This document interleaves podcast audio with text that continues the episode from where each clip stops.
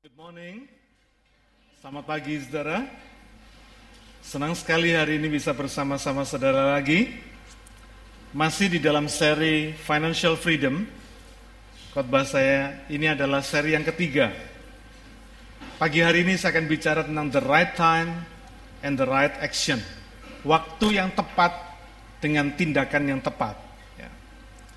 Saya mau tanya sama saudara, andai kata saudara diberi kesempatan untuk mengulang kembali hidup saudara, mundur, seperti pakai time tunnel gitu ya, mundur lima tahun ke belakang. Kira-kira apa yang akan saudara lakukan? Keputusan apa yang akan saudara ambil di dalam keluarga saudara? Di dalam financial saudara? Di dalam bidang keuangan saudara? Apa yang akan saudara lakukan? Beberapa kali saya dengar beberapa teman berkata, wah sayang, coba dulu lima tahun yang lalu harga rumah di sekitar daerah ini harganya masih cuma sekitar sekian. Sekarang sudah 700 lebih, sudah 800 lebih, wah coba oh katanya saudara. Lima tahun yang lalu saya beli rumah di daerah sini. Wah sekarang sudah cuan besar gua katanya. Saudara, itulah manusia. Banyak sekali yang kita lakukan, banyak kesalahan-kesalahan, banyak keputusan-keputusan yang kadang belum kita lakukan. Yang seharusnya sudah kita lakukan, tapi sampai hari ini kita belum lakukan. Dan andai kata ada fasilitas time tunnel untuk kita kembali ke belakang, sekian tahun kemudian apa yang lalu, mungkin kita akan rame-rame beli fasilitas itu. Karena kita akan memperbaiki, kita ingin membuat keputusan-keputusan yang lebih baik dibandingkan dengan yang kita sudah buat pada hari ini. Kenapa? Karena hari ini kita bisa melihat apa yang terjadi dibandingkan dengan lima tahun yang lalu, saudara. Lima tahun yang lalu mungkin kita nggak bisa lihat apa yang terjadi, tapi hari ini kita bisa lihat apa yang terjadi, yang seharusnya kita lakukan. Nah hari ini juga saya ingin tanya sama saudara. Kira-kira apa yang akan terjadi lima tahun ke depan? Saudara mungkin gak ada yang tahu, ya kan? Karena itu akan sangat bijaksana kalau pada hari-hari ini kita mengambil keputusan. Pada hari-hari ini kita tidak boleh melewatkan sedikit pun kesempatan yang kita punya. Supaya the next five years, ketika kita menoleh ke belakang, kita berkata, nggak salah gue ambil keputusan. Amin. Hari ini saya ingin mengajak saudara untuk belajar dari prinsip yang diajarkan oleh firman Tuhan. Bagaimana Alkitab itu mengajarkan prinsip-prinsip kehidupan yang penting sekali. Tetapi yang tidak sering kali kita sadari. Dan kita lewatkan begitu saja. Apa prinsip financial freedom?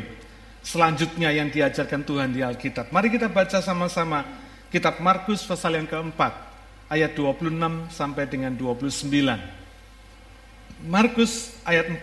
Eh, Markus pasal 4 ayat 26 sampai 29. Lalu kata Yesus, beginilah hal kerajaan Allah itu.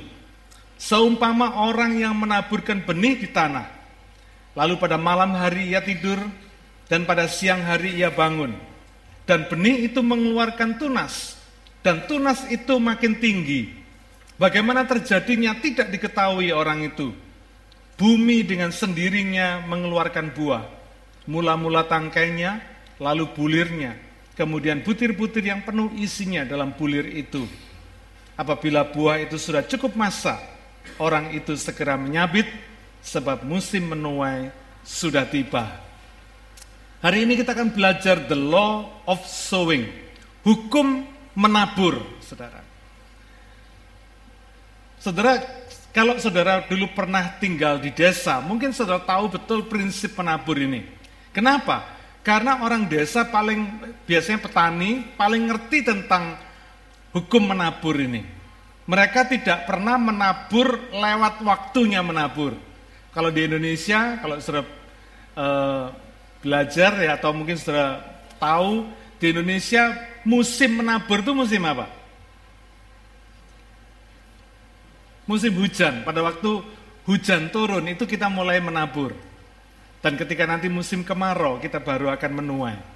Padi itu baru dituai ketika musim kemarau. Saudara, kalau lewat musim menabur ini, kita nggak menabur, kira-kira pada waktu musim menuai, kita dapat tuayan nggak? Nggak bakal dapat tuayan. Karena apa? Musimnya sudah lewat. Musim menabur yang seharusnya kita ambil, kita tidak lakukan, maka ketika musim menuai tiba, tidak ada yang bisa kita tuai. Karena apa? Karena kita tidak pernah menabur pada waktu musimnya menabur. Saudara, the law of sowing atau hukum menabur ini, ini penting sekali di dalam financial freedom yang kita pelajari. Bagaimana dalam hidup ini orang tuh bisa memiliki financial freedom. Saya katakan kemarin financial freedom itu bukan berarti terus saudara nggak kerja, tiba-tiba duit jatuh dari langit. Tidak. Financial freedom artinya ketika saudara melakukan kehidupan ini, maka saudara berbahagia di dalam setiap keputusan financial saudara sehingga saudara merasakan, saudara bisa menikmati segala berkat yang Tuhan sediakan dalam hidup ini. Saudara tidak menyesali setiap keputusan yang pernah saudara ambil di dalam bidang keuangan saudara. Ya. Financial, financial freedom yang diajarkan Alkitab tidak tidak uh, tidak seperti yang diajarkan oleh para motivator di seminar-seminar self development, ya, di training-training financial freedom yang mungkin saudara pernah ikuti atau pernah saudara dengar. Para motivator itu mengajarkan prinsip-prinsip financial freedom dunia yang berdasarkan positive thinking. Tetapi Alkitab mengajarkan kepada kita financial freedom berdasarkan janji Tuhan yang tidak pernah gagal. Ya. Janji Tuhan yang selalu betul, selalu tepat, dan tidak pernah gagal. Karena itu kita bersyukur kalau kalau hari ini kita bisa belajar firman Tuhan berdasarkan janji Tuhan ini. Para motivator yang berdasarkan positive thinking ini mengajarkan kita untuk bisa punya financial freedom dengan cara positive thinking, dengan cara saudara diajarin, saudara suruh lihat kaca, lalu sambil lihat wajah saudara sendiri, saudara mengatakan, aku bukan orang gagal, aku orang sukses, aku bukan orang miskin, aku orang kaya, Terus di ngomongin begitu. Sambil lihat kaca, sambil lihat wajahnya sendiri. Mengatakan namanya, hai Agus kamu, kamu bukan orang gagal. Kamu orang yang sukses. Kamu bukan orang miskin, kamu adalah orang yang kaya. Terus begitu saudara. Dengan kata lain itu menghipnotis diri kita sendiri. Ya. Tapi Alkitab mengajarkan kita berdasarkan janji, janji yang manis, janji Tuhan yang selalu benar, janji Tuhan yang tidak pernah salah dan tidak pernah gagal. Dalam Markus pasal 4 yang barusan kita baca, ayat 26 dan 20 sampai 29 tadi, Yesus menggambarkan tentang kerajaan Allah yang diumpamakan seperti orang yang menabur benih di tanah. Saudara tidak akan pernah ada financial freedom yang sejati kecuali financial freedom yang kita miliki di dalam kerajaan Allah. Amin. Di dalam kerajaan Tuhan. Kenapa? Karena ketika saudara menikmati berkat di dalam kerajaan Tuhan ini, saudara akan berbahagia. Ada banyak orang yang menikmati berkat di luar kerajaan Allah ini. Dia tidak pernah bisa menikmati hidup yang berbahagia. Hidup oleh karena berkat yang Tuhan sudah berikan. Dia tidak bisa berbahagia. Tapi kalau kita menikmatinya di dalam kerangka kerajaan Allah, maka saya percaya setiap berkat yang Tuhan berikan dalam hidup kita. Tidak tergantung berapa banyaknya, tidak tergantung jumlahnya. Tapi yang pasti kita bisa menikmatinya. Kita bisa enjoy, kita bisa berbahagia. Kita nggak merasa minder ketika kita melihat ke atas, dan kita tidak pernah merasa lebih tinggi ketika kita melihat ke bawah. Ketika kita melihat orang yang lebih berhasil, lebih sukses, atau mungkin lebih kaya daripada kita, kita tidak merasa kecil, tidak merasa rendah diri, tapi ketika kita melihat orang yang mungkin keadaannya lebih kurang beruntung daripada kita, kita tidak merendahkan dia. Berapapun berkat yang Tuhan berikan dalam kehidupan kita, berkat finansial, berkat keuangan yang Tuhan berikan dalam kehidupan kita, kita berbahagia dengannya. Amin. Ada banyak orang yang tidak pernah puas dengan apa yang Tuhan berikan dalam hidupnya. Makanya saya percaya dia tidak akan pernah mengalami kebahagiaan di dalam kehidupannya. Mulutnya mungkin berkata haleluya, tapi hatinya tidak akan pernah berbahagia. Hanya orang yang bisa menikmati segala berkat Tuhan dan bersuka cita di dalamnya, itulah orang yang berbahagia. Itulah orang yang kaya di atas dunia ini. Amin.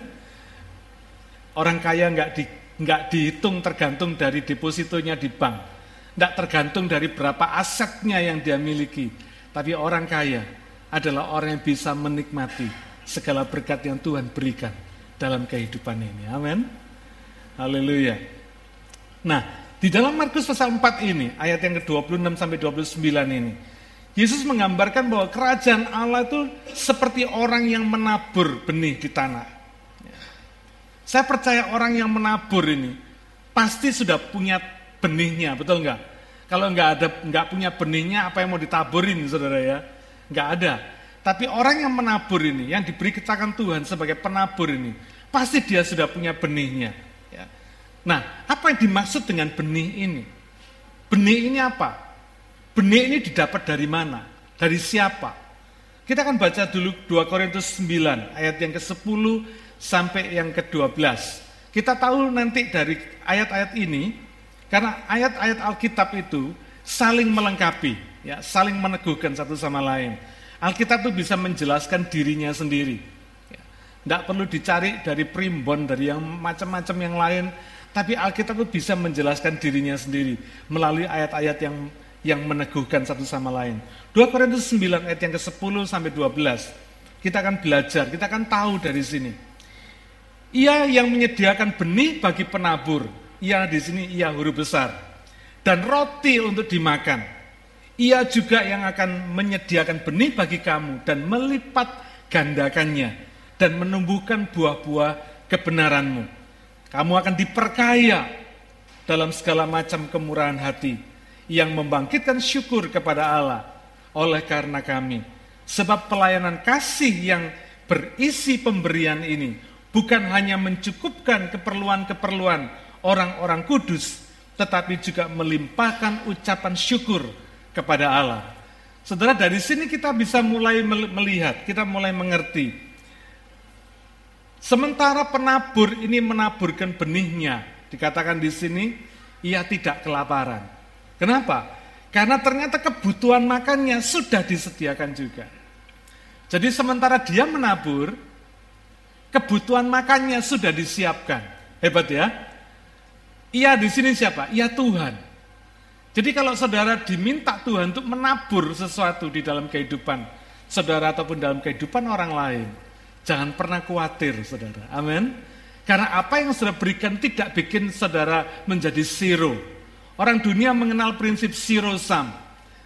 Artinya kalau saya zero maka kamu sum. Kalau kamu zero, maka saya akan sum, saya akan bertambah. Ngerti ya saudara ya? Kalau saya ngasih saudara, saya, saudara bertambah, saya berkurang, itu dunia. Ya. Kalau saudara ngasih saya, saya bertambah, maka saudara akan berkurang. Tapi di dalam hukum kerajaan Allah, hukum ini tidak berlaku. Ya. Karena Alkitab mengatakan, apa yang kita tabur itu benihnya sudah disediakan oleh Tuhan.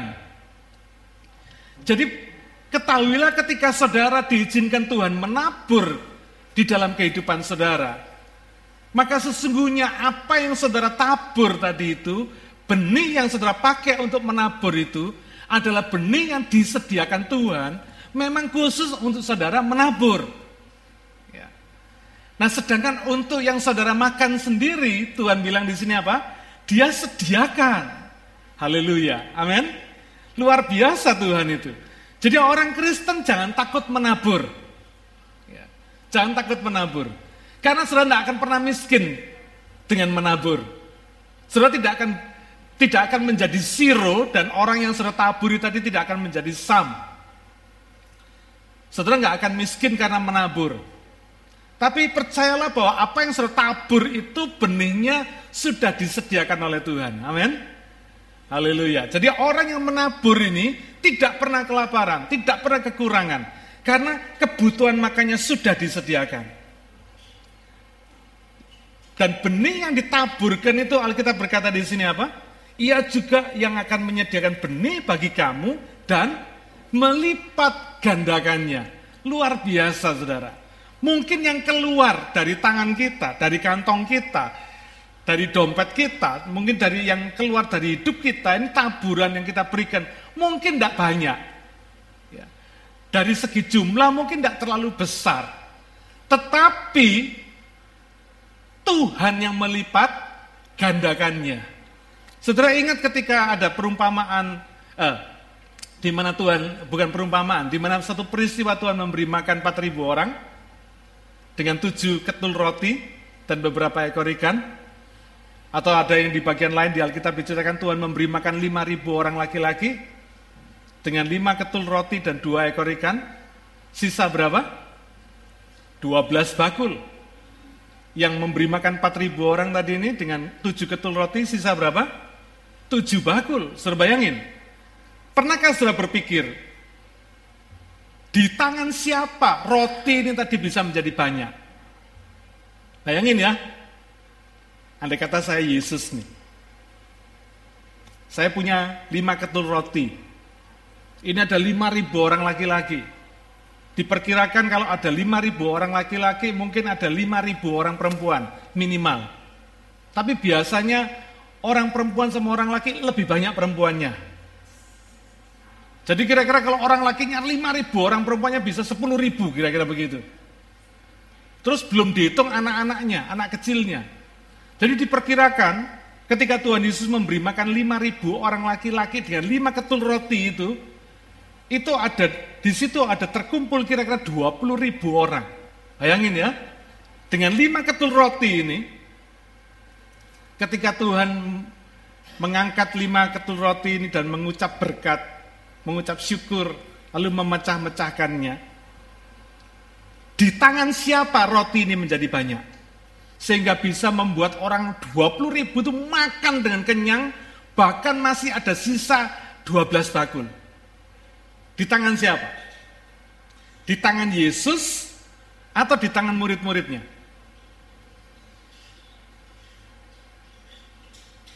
Tak mikir. Alternatifnya dua. Satu, kalau di tangan Yesus, ketika Yesus mengucap berkat, memecah-mecahkannya roti ini, tiba-tiba roti ini menjadi banyak. Ya. Gitu enggak? Tiba-tiba Yesus tertimbun roti. Tidak disebutkan di Alkitab, tiba-tiba Yesus tertimbun oleh roti yang segitu banyaknya. Itu artinya kalau roti ini menjadi banyak di tangan Yesus, maka Yesus akan terkubur oleh roti ini kira-kira. Tiba-tiba menjadi banyak. Enggak, Alkitab enggak cerita begitu. Enggak pernah diceritakan Yesus terkubur oleh roti, enggak. Hanya kelihatan matanya saja, enggak. Enggak diceritakan. Berarti apa? Roti ini menjadi banyak bukan di tangan Yesus. Di tangan siapa? Murid-muridnya. Ketika lima ketur roti ini dia panggil muridnya, eh sini sini sini lu. dua belas murid ini dia, dia bagiin roti ini. Lima roti kira-kira dibagiin semua sama-sama. Pokoknya satu murid dapat satu potong roti, dah bagiin ke orang banyak itu. Maka ketika murid-muridnya ini membagi roti ini kepada orang-orang itu, di tangan murid-murid inilah roti itu tidak pernah habis. Amin. Ketika muridnya memberikan roti ini ada lagi. Ketika kasihkan ada lagi. Ketika kasihkan tidak berkurang. Terus begitu, nggak pernah habis. Jadi roti itu ketika Tuhan memberikan kepada kita. Ini yang digambarkan oleh 2 Korintus 9 ini sebagai satu benih untuk menabur. Roti ini disediakan oleh siapa? Oleh Tuhan. Ini gambaran, saudara. Ketika Tuhan memberikan kepada kita benih untuk menabur ini, jangan pernah pelit untuk dibagikan. Karena memang betul ini adalah benih yang disediakan Tuhan untuk dibagikan. Nah saya tanya sama saudara, andai kata saya ini jadi Petrus yang nakal, dalam tanda petik quote and quote. Lalu si Petrus ini kan biasanya kan gitu ya, Petrus ini cerdik banget orangnya. Lalu dia mikir, wah 20 ribu orang. Kalau tak bagikan juga percuma, habis. Saya enggak, enggak keduman, orang Jawa bilang ya, enggak, enggak dapat. Andai kata, ini andai kata, enggak ada di Alkitab. Ya. Ini cuma saya kasih saudara gambaran aja. Ya. Andai kata si Petrus berpikir, enggak ah, gua enggak mau kasih. Buat gua makan sendiri nih, Salah nggak si Petrus ini berpikir begitu? Nggak salah. Dia berhak makan no. Tapi dia salah karena apa? Sama Yesus disuruh bagi. Disuruh bagi tapi dikip sendiri. Bisa bertambah nggak ini roti? Nggak bakal. Nangkap ya saudara ya? Jadi anda kata benih yang Tuhan sediakan dalam hidup kita ini memang untuk dibagi, tapi saudara kita sendiri tidak bakal bertambah. Tidak bakal bertambah. Tapi ketika benih ini yang disediakan Tuhan ini diberikan kepada saudara untuk dibagi dan saudara bagikan akan bertambah. Benih ini akan bertambah. Tidak akan pernah berkurang. Amin. Kayak tadi Alkitab katakan, bahkan dia yang menyediakan juga roti untuk dimakan. Jadi ada bagian yang Tuhan berikan kepada kita untuk dibagi, untuk ditabur, dikasihkan orang lain. Ada bagian yang disediakan Tuhan untuk kita makan sendiri. Jadi jangan pernah khawatir dalam kehidupan kita. Sekali lagi saya katakan ini tidak tergantung dari berapa banyak duit saudara. Karena menabur itu tidak tergantung dari berapa banyak duit saudara. Ada banyak orang berkata begini, waduh kan, andai kata saya gaji saya bisa 200 ribu per tahun, paketnya 200 ribu per tahun. Wah, saya akan tabur sebanyak-banyaknya Pak. One day, satu hari Pak, kalau saya dapat berkat besar, aduh saya pakai. Tidak bakal ada one day tadi itu. Karena saudara tidak akan pernah bisa dapat 200 ribu paketnya, karena masih apa dalam angan-angan saudara. One day. Waduh coba Tuhan kasih saya berkat seribu dolar maka wah 500 dolar akan saya kasih sama Tuhan. Tidak pernah ada seribu dolar itu. Karena Tuhan tidak pernah minta dari saudara menabur dari apa yang saudara belum ada. Tapi apa yang saudara sudah ada. Karena benih itu sudah disediakan oleh Tuhan dalam kehidupan kita. Amin. Jadi kalau saudara punyanya 100, jangan pernah mimpi Tuhan suruh saudara menabur 5 ribu, enggak pernah. Gitu. Tapi dari yang 100 ini, di situ ada bagian di mana saudara mesti menabur. Ketika dari 100 ini, benihnya ini saudara berani menabur dengan 100 ini, maka yang 100 ini bisa jadi 1000 saudara. Ketika dari yang seribu ini saudara berani menabur lagi, maka dari yang seribu ini bisa jadi sepuluh ribu. Terus seperti itu dan tidak akan pernah berkurang, tidak akan pernah habis. Jangan berpikir peristiwa Yesus memberi makan lima ribu orang itu belum atau atau nggak pernah terjadi dalam hidup kita saat ini. Oh yes, saya percaya. Saya percaya itu terjadi sampai hari ini. Saya percaya. Kenapa? Prinsip yang sama. Benih yang ditaburkan, yang keluar dan melewati tangan kita ini, benih itu yang dilipat gandakan oleh Tuhan. Amin. Benih itu yang dibuat dilipat gandakan oleh Tuhan. Dan benih itu yang dibuat mencukupkan semuanya. Dahsyat Tuhan itu. Selama 8 tahun ini saya melakukan mission trip ke Indonesia. Dan selama lima tahun terakhir dari mission trip kami ini, saya melakukan seminar-seminar saat teduh. Ya.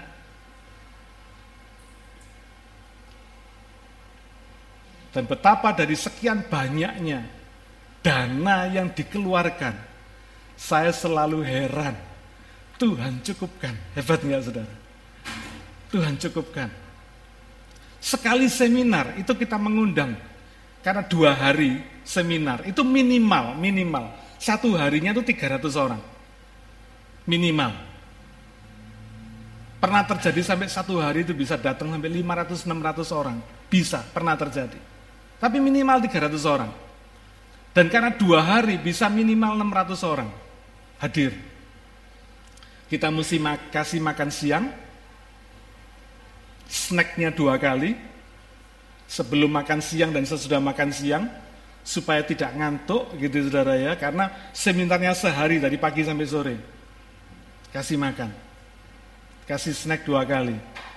Belum lagi bagi hamba-hamba Tuhan yang tidak punya uang dari luar kota, dari desa dan sebagainya, kita mesti nyiapin dana untuk kasih mereka ongkos transport pulang pergi. Jadi saya hitung-hitung secara kasar rata-rata setiap kali seminar itu tidak kurang dari 500 juta, tidak kurang dari 500 juta mesti dikeluarkan. Dan selama satu tahun kita bikin seminar dua kali. Nah kalau kita seminar ini sudah lima tahun, berarti sudah ada berapa? Sepuluh kali seminar, ya. Kalau rata-rata seminarnya dibikin 500 juta saja, berapa saudara?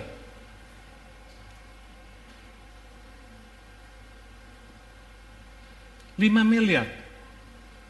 Iya toh? Duitnya siapa lima miliar?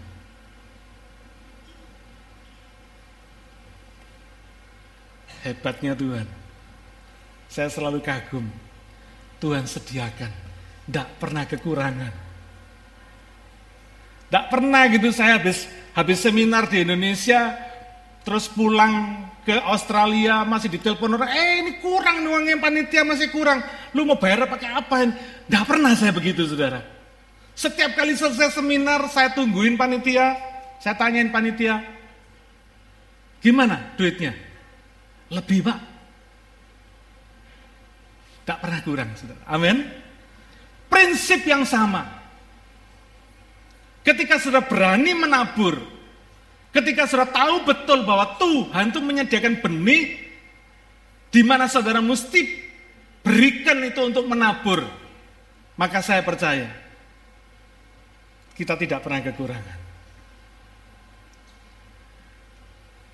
Tidak pernah panitia bilang, Pak ini lebih Pak, bawaan pulang Pak. Enggak. Saya katakan kalau lebih, kamu siapkan buat mereka. Bagi buat mereka. Semua yang melayani, kita kasih. Zero balance. Amin. Saudara, dahsyat Tuhan itu. Setiap kali saya mengalami seminar, saya nggak pernah takut, saudara. Kita seminarnya bukan di bukan seminar di desa-desa kecil-kecil enggak, tapi di kota-kota besar, di Jakarta, di Medan, di Makassar, Manado, Surabaya. Kota-kota besar dan itu biayanya besar. Setiap kali teman-teman saya tanya, "Lu ini dapat duit dari mana?" Terus mereka tanya, mereka selalu bilang, "Gerejamu ini kaya ya." Saya bilang of course. Saya selalu banggain jemaat. Jemaat kita dahsyat. Mereka nggak perlu tahu duit dari mana, ya kan? Yang penting cukup. Yang penting berlebihan, tidak pernah berkekurangan. Amin. Dahsyat Tuhan itu saudara. Tuhan memberikan segala kecukupannya. Tuhan berikan partner kepada saya, Honori Church, yang menyiapkan dananya kurang berapa disiapin sehingga cukup saudara dahsyat enggak hebat Tuhan itu amin dia tahu CLC masih masih gereja kecil. Kemampuannya masih terbatas. Tuhan siapkan partner. Di Sydney ini ada 49 gereja Indonesia. Heran saya. Kenapa Oni Richards gereja Korea ini mau partneran sama CLC yang masih kecil ini. Dia adalah gereja besar, punya jemaat 66 ribu di Korea sana. Kenapa kok bisa milih partneran sama CLC? Kok bisa CLC ini dipercayai untuk melakukan mission, pekerjaan missionnya di Indonesia? Sampai hari ini, setiap bulan, bukan setiap seminar, setiap bulan, kita membiayai percetakan apa uh, living life itu dalam bahasa Indonesia kita terjemahkan dan kita uh, cetak dalam bahasa Indonesia itu tiap bulan. Hampir 50 juta. Tiap bulan. 50 juta berarti apa? 5 ribu dolar kira-kira gitu ya. 5 ribu dolar uang, uang Australia. Duit dari mana? Tapi aneh. Selalu ada. Selalu cukup. Hebat enggak saudara? Dahsyat. Prinsip yang sama. Ketika saudara berani menabur, ini yang dikatakan iman. Ketika saudara berani menabur, maka ketika saudara berikan ini, apa benih yang memang seharusnya ditabur, ketika saudara berikan, maka lewat tangan saudara lah, maka benih ini dilipat gandakan oleh Tuhan. Anggap saudara? Sampai hari ini, prinsip ini tetap berlaku. Dan saudara, kenapa prinsip ini berlaku? Karena firman Allah tidak pernah berubah.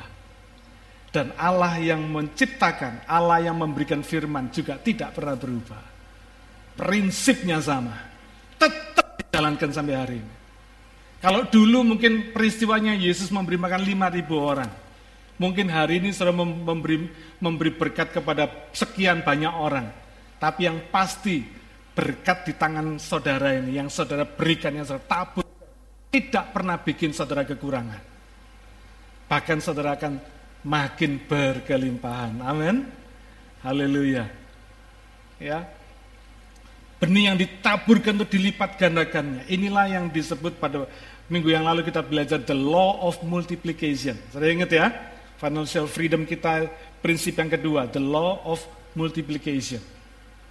Kenapa bisa begitu? Karena yang punya benih ini adalah Tuhan. Semua yang kita miliki ini milik Tuhan.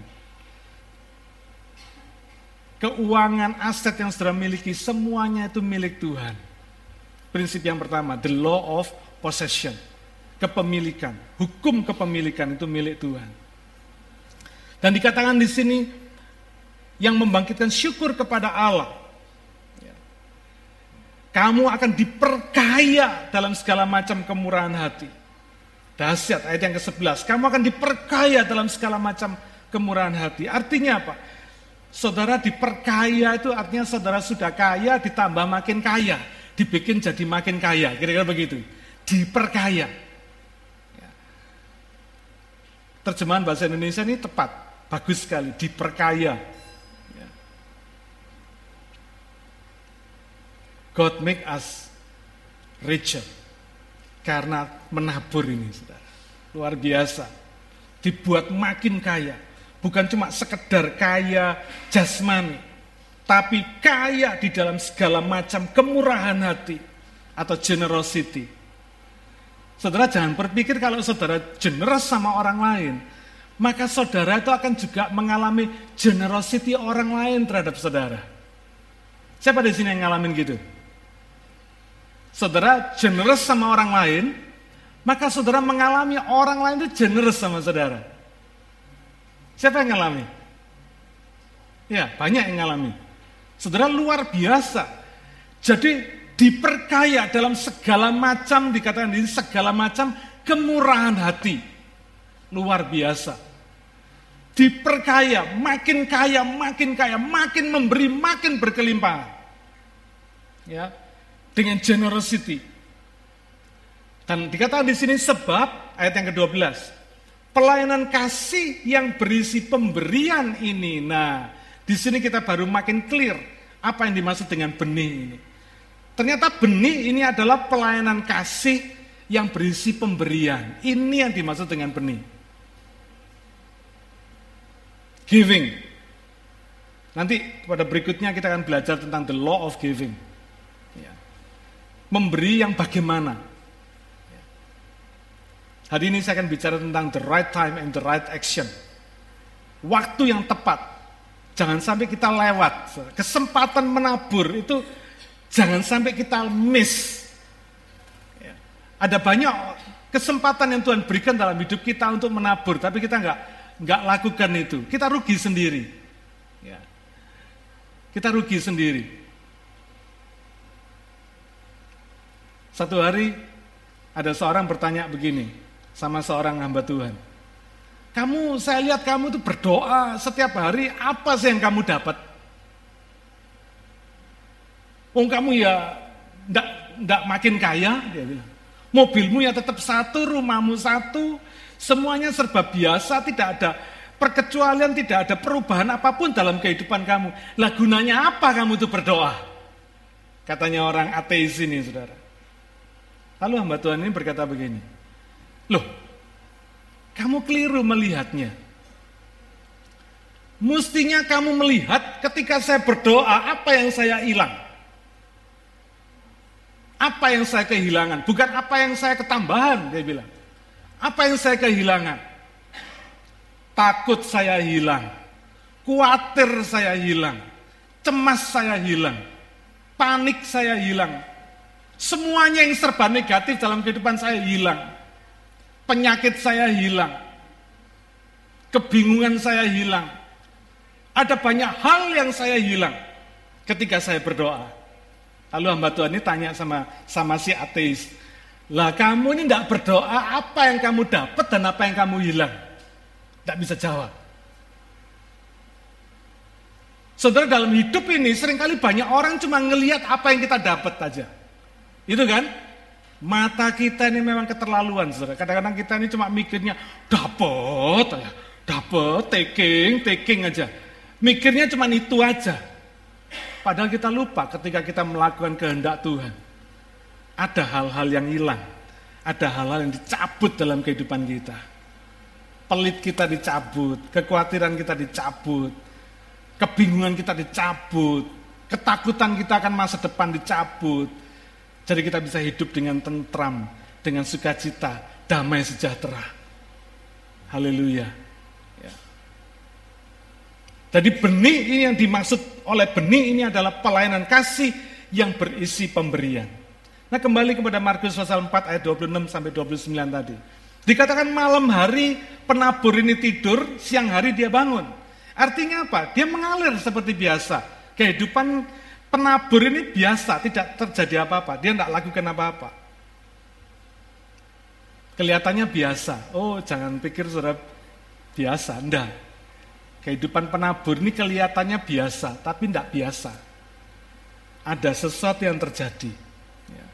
Ada delay time ketika menabur dengan ketika saudara menuai. Ada delay time, ada tenggang waktunya. Jelas tahu saudara menabur hari ini tidak menuai besok pagi kan? Bayangin kalau saudara menuai hari ini saya tungguin. Eh apa? Menabur hari ini saya tungguin. Kok nggak muncul-muncul ya? Terus saudara gali lagi, saudara lihat. Oh masih ada. Masukin, dicelepin lagi. Saya tungguin lagi. Besok pagi saya tungguin lagi. Enggak keluar-keluar, saudara gali lagi, ambil lagi, lihat lagi. Bisa bertumbuh enggak ini? Enggak. Tapi penabur dikatakan ketika dia habis menabur, dia tidur, dia bangun, dia tidur, dia bangun. Dia mengalir seperti biasa. Kadang-kadang dalam hidup kita ini ketika sudah dipakai Tuhan untuk menabur, hidup saudara kelihatannya biasa. Tapi ada yang terjadi saudara. Ya. Apa yang saudara tabur ini itu yang sedang mengalami proses pertumbuhan. Bahkan penabur dikatakan dia tidak tahu apa yang terjadi. Betul. Penabur ini tidak pernah ngeliatin benihnya bulak balik dicabut dilihat dicabut dilihat. Tidak dilihat begitu. Dibiarin aja. Dia nggak ngerti apa yang terjadi. Dan bahkan dia nggak mau tahu saudara. Dia percayakan bahwa akan ada sesuatu proses yang membuat benih yang dia tabur itu akan bertumbuh. That's it. Itu aja yang dia percaya. Ya. dia percaya dia biarin. Lalu dikatakan di dalam ayat ini dikatakan dengan berjalannya waktu, dikatakan di sini, bumi dengan sendirinya. Hebat ya. Bumi dengan sendirinya melakukan proses aktivitinya. Sehingga benih itu bertunas, berakar, tumbuh batang, tumbuh daun, tumbuh bunga, tumbuh buah, dan di dalam buah itu ada biji-biji baru yang jumlahnya pasti lebih banyak dari biji yang dia tabur. Amin. Biji yang dia tabur satu, tapi pohon ketika ini berbuah, tidak ada buahnya cuma satu, gini tidak ada. Buahnya pasti lebih banyak, bijinya akan lebih banyak lagi. Ya. Inilah yang disebut the law of multiplication tadi. Dan ketika buah itu sudah matang, saya perhatikan di sini. Itulah waktunya orang itu menuai. Sebab musim menuai sudah tiba. Saudara kadang-kadang kita nggak nggak sabar nunggu waktu untuk menuai ini. Ya. Kita nggak sabar. Ya. Dari perumpamaan yang kita baca dalam Markus pasal 4 ini, apa yang kita bisa pelajari? Makin cepat kita menabur, makin cepat juga kita menuai. Kalau lewat masa taburan ini, saudara nggak akan bisa menuai di musim penuaian berikutnya. Saudara mesti nunggu lagi musim menabur berikutnya, baru terjadi penuaian pada musim berikutnya. Jadi makin cepat kita menabur, makin cepat kita menuai. Kalau lewat musim menabur, maka tidak akan pernah ada tuayan pada musim menuai. Penabur ini tahu apa yang dia tabur pasti dia tuai. Ya. Dan penabur ini tahu memilih benih yang baik. Karena benihnya disediakan Tuhan. Kalau saudara mau ingin berbuah yang baik, saudara pasti tabur, tanam benih yang baik, iya kan? Tidak ada di sini yang sehabis makan buah kecut, saudara bilang, wuh ini tak taburin, tidak ada saudara akan mikir kalau buahnya manis, nah ini yang saya tabur. Supaya nanti saudara bisa dapetin buah yang manis juga. Apa yang saudara tabur, itu yang akan saudara tuai. Ya. Dan penabur ini tahu persis bahwa hukum alam itu ada. Tadi itu dikatakan ya, bumi dengan sendirinya menumbuhkan tunas. Hebat, saudara. Ini bicara soal apa? hukum alam. Di bumi ini, ini tidak bicara soal di sorga, enggak. Di bumi ini, di bumi ini ada hukum alamnya. Apa hukum alam itu? Contoh, hukum gravitasi itu disebut hukum alam. Jadi kalau saudara iseng, saudara naik ke, ke atas sana, terus tiba-tiba saudara mau seperti Superman, menjatuhkan diri, percayalah, saudara pasti akan end up di rumah sakit. Karena pasti mungkin ada salah satu tulang saudara yang melingse dan harus dibetulin di rumah sakit. Kenapa? Ada hukum gravitasi ya, yang akan menarik saudara ke bawah. Bukan membuat saudara terbang ke atas, bukan. Ya. Superman terbang ke atas, saudara pasti terbang ke bawah. Ya. Itu namanya hukum alam. Nah kalau hukum alam itu ada, kalau sudah kucurkan air dari sini, airnya pasti mengalir ke bawah. Tidak mungkin airnya tiba-tiba seliwut naik ke atas. Tidak ada, itu bukan hukum alam. Nah, hukum alam itu semua terjadi persis. Dan ketahuilah bahwa hukum alam itu pun juga, kalau hukum alam itu ada, hukum alam yang lain-lain ada, maka hukum menabur itu pun juga ada. Amin. Hukum menabur dan menuai itu ada. Ada. Saudara menabur pohon mangga di di di di, ta, di halaman saudara, jangan pernah berharap tumbuh pohon nanas di situ. Wong yang saudara tanam itu benihnya mangga. Maka saudara tahu betul bahwa akan tumbuh pohon mangga. Tidak pernah saudara berpikir, kok tidak ada pohon nanas, nanas ya? Gue nabur mangga kok enggak, kok keluar mangga ya, kok enggak keluar nanas? Nah mungkin saudara berpikir begitu.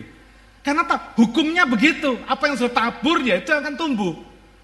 Saudara nabur benihnya pepaya ya keluarnya pepaya. Gitu. Ini hukum alam. Saudara. Dan hukum menabur menuainya adalah hukum alam. The law of sowing. Ini hukum alam. Di mana pun juga sudah taburkan, itu akan terjadi.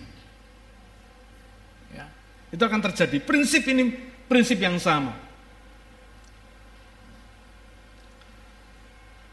Dan di dalam paragraf ini cuma berkata tentang bagaimana penabur ini menabur. Nah banyak orang tidak berani menabur untuk masa depannya akibat kegagalan pada masa lalunya. Kegagalan yang terjadi pada masa lalunya. Contoh saudara, orang itu pernah kehilangan bisnisnya. Siapa yang pernah bangkrut? Puji Tuhan tidak ada ya. Puji Tuhan. Biasanya orang yang pernah bangkrut tidak berani kerja lagi. Kenapa? Udah pernah bangkrut, takut kerja lagi, takut bangkrut lagi. Tidak pernah berani mencoba lagi.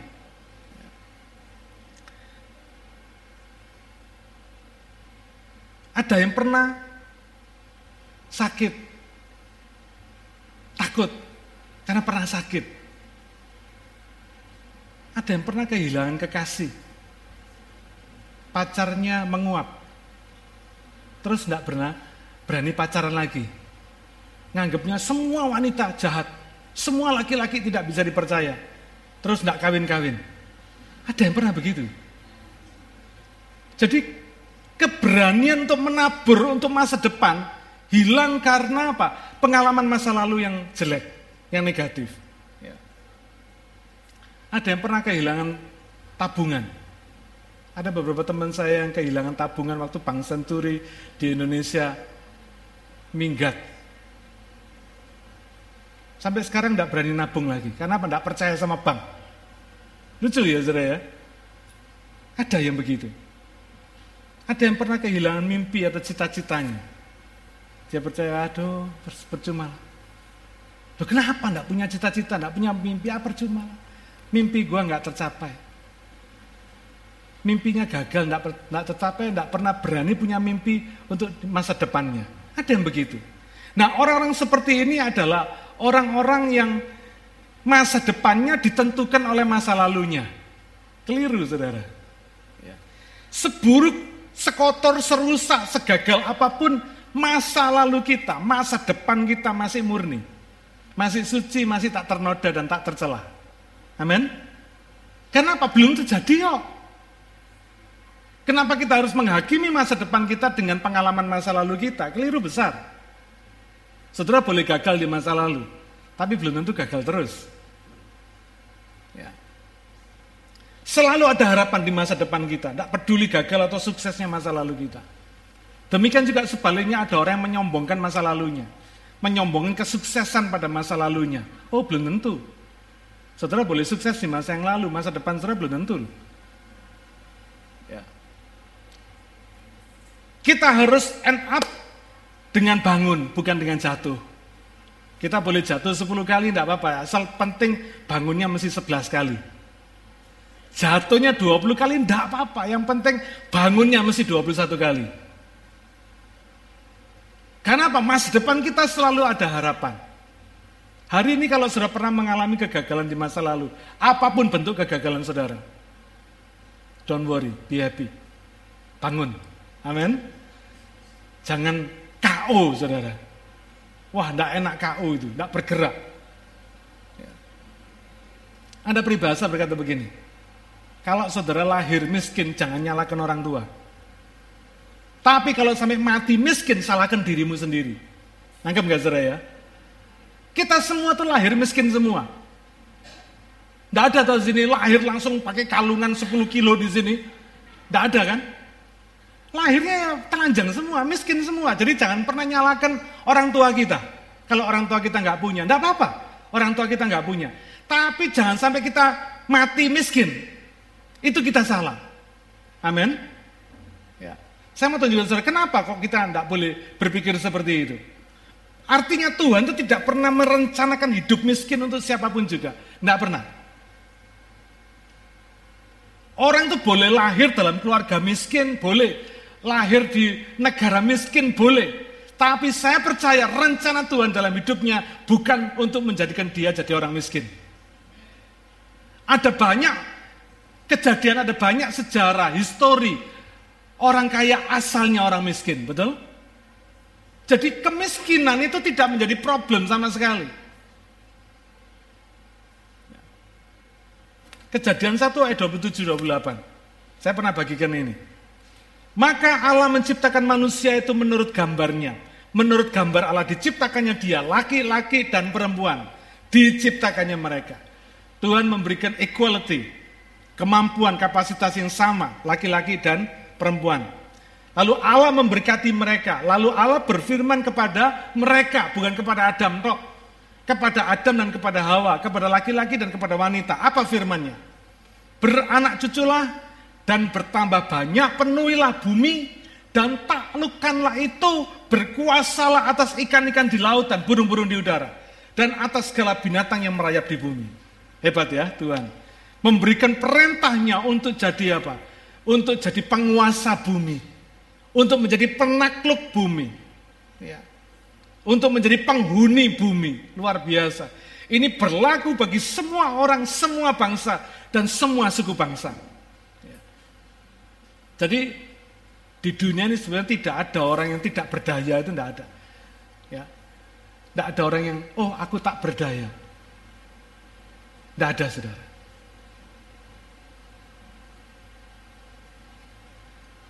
Di messenger pernah saya putarkan sebuah video. Anak perempuan yang tidak punya tangan kedua tangan, tapi dia mampu menciptakan bisa bordir Hebat ya, enggak punya tangan bisa bordir. Bordir pakai kakinya, pakai jari kakinya. Bordir lukisan yang indah. Dia bisa cari makan dengan cara bordir pakai kakinya. Kalau kita mungkin berpikir, waduh orang enggak punya tangan dua-dua. Mau jadi apa ini? Mau makan pakai apa ini? Mau hidup bagaimana ini? Kita bisa kasihan. Eh, tapi kalau saudara mengasihani orang yang seperti ini malah dia bisa nggak jadi apa-apa saudara.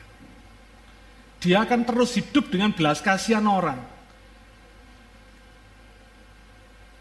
Lalu anak perempuan ini, saya lupa namanya, anak perempuan ini meninggalkan orang tuanya, meninggalkan keluarganya. Dia hidup sendiri, dia tidak mau dikasihani. Dia hidup sendiri, dia mandiri. Akhirnya dia belajar bordir dia jualan lukisan-lukisan yang sulaman dia. Dan dia bisa hidup. Satu ketika orang tuanya ngelihat anak ini di pasar, di, di jalan, di pinggir jalan, jualan lukisan-lukisannya, orang tuanya menangis.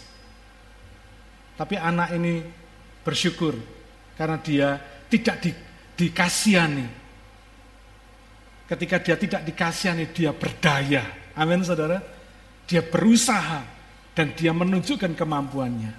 Tuhan itu tidak pernah menciptakan manusia untuk bikin dia menderita, tidak ada. Tidak ada ceritanya.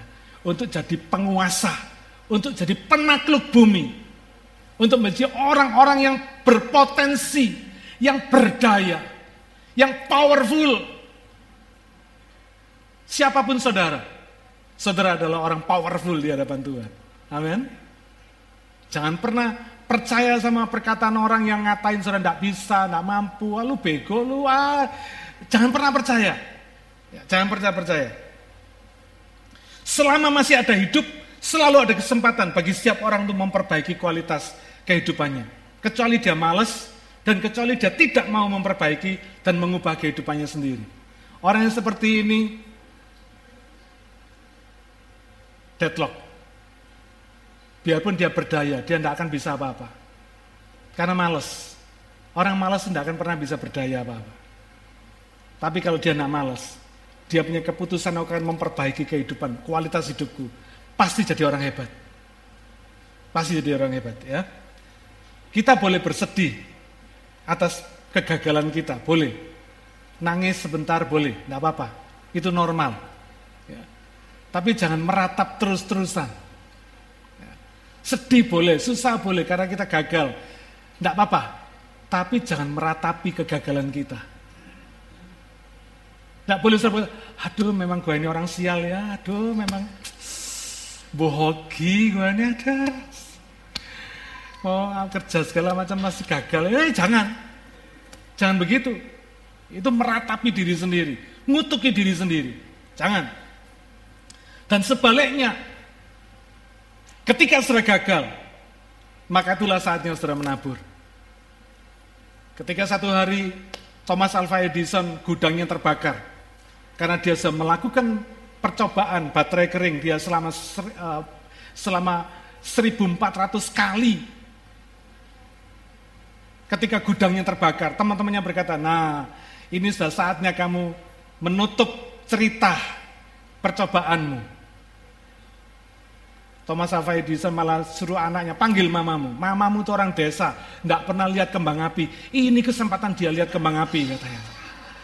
Kembang api terbaik dan kembang api yang tidak pernah dilupakan. Karena kembang api berasal dari gudang kita sendiri yang terbakar. Panggil mamamu, katanya. Selesai gudang terbakar, anaknya tanya sama Thomas Alva Edison, Pak, gimana sekarang? Gudang kita sudah terbakar. Lalu bapaknya berkata, Thomas Alva Edison berkata, inilah saatnya kita bangun lagi. Inilah saatnya kita coba lagi. Karena selama ini kita sudah, sudah mengetahui 1400 cara yang belum berhasil. Maka inilah saatnya kita menemukan cara yang akan berhasil. Dan sampai hari ini saudara ketawa karena apa? Karena jasa Thomas Alva Edison ada baterai kering kalau enggak mobile phone saudara enggak akan bunyi. Enggak ada ceritanya ada mobile phone seperti hari ini, enggak ada. Kalau Thomas Alva Edison berkata, ya sudah kita tutup aja, selesaikan. Enggak ada percobaan baterai kering lagi. Enggak ada aki, enggak ada baterai kering di mobile phone saudara. Sampai hari ini saudara masih telepon-teleponan pakai kabel. Pakai halo, saya dulu waktu masih kecil ya, telepon-teleponan pakai kabel. Kegagalan adalah saat kita justru untuk menabur kesuksesan. Amin. Jangan berhenti di situ. Mazmur 126 ayat 5 dan 6. Orang-orang yang menabur dengan mencucurkan air mata akan menuai dengan sorak-sorai. Orang-orang yang berjalan maju dengan menangis pasti pulang dengan sorak-sorai. Menangis sambil apa? menabur benih, menangis sambil menabur benih. Pasti pulang dengan sorak-sorai sambil membawa berkas-berkasnya. Saudara, tidak diceritakan di dalam Markus pasal 4 tadi, penabur ini apa yang dia lakukan. Apa saudara pikir menabur itu cuma lempar apa benih bijinya dilempar gitu toh enggak. Penabur yang baik ngerti bagaimana dia menabur. Saya dulu di Indonesia saya nggak ngerti saudara. Tak pikir menabur itu nanam tanaman itu ya gitu aja ya gampang aja. Di Indonesia kan gampang saudara ya. Benih cuma dincep no tanah gini tok tumbuh. Gampang banget di sini enggak diajari. Saya sekolah di TEF, saya diajari cara menanam yang baik, cara menyemai yang baik. Saya bilang, oh gitu toh caranya. Baru ngerti saya. Penabur ini pasti akan menggali tanah, batu-batunya disingkirin, kalau perlu diganti tanah yang baik, tanah yang subur, lalu baru benihnya dimasukkan, ditabur, dikasih pupuk, lalu disirami dengan disiplin dan dengan ketekunan, maka akan tumbuh. Dipastikan dia di sini katakan, uh, orang yang berjalan maju dengan menangis sambil menabur benih, pasti pulang dengan sorak-sorai. Luar biasa, saudara ya. Bukan cuma semoga pulang, enggak.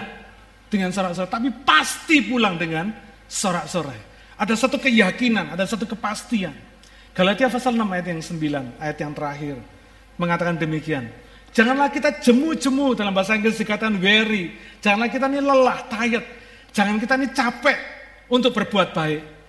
Karena apabila sudah datang waktunya, waktunya apa? Waktunya menabur dan waktunya menuai kita akan menuai jika kita tidak menjadi lemah. Kadang-kadang kita ini tidak sabar. Ketika kita menunggu waktu menuai, kita nggak sabar. Kita mungkin sudah menabur, tapi kita tidak sabar. Kita capek, kita lelah menunggu waktu menuai ini. Ya. Hari ini saya mengasih tahu saudara, inilah hari di mana saudara mesti menabur. Ya. Ini saatnya benih pekerjaan Tuhan disiapkan melalui kehidupan saudara. Ya. Ada satu pekerjaan, ada satu karya kekal yang Tuhan mau kerjakan lewat kehidupan kita semua. Siapa yang percaya? Praise God. Haleluya.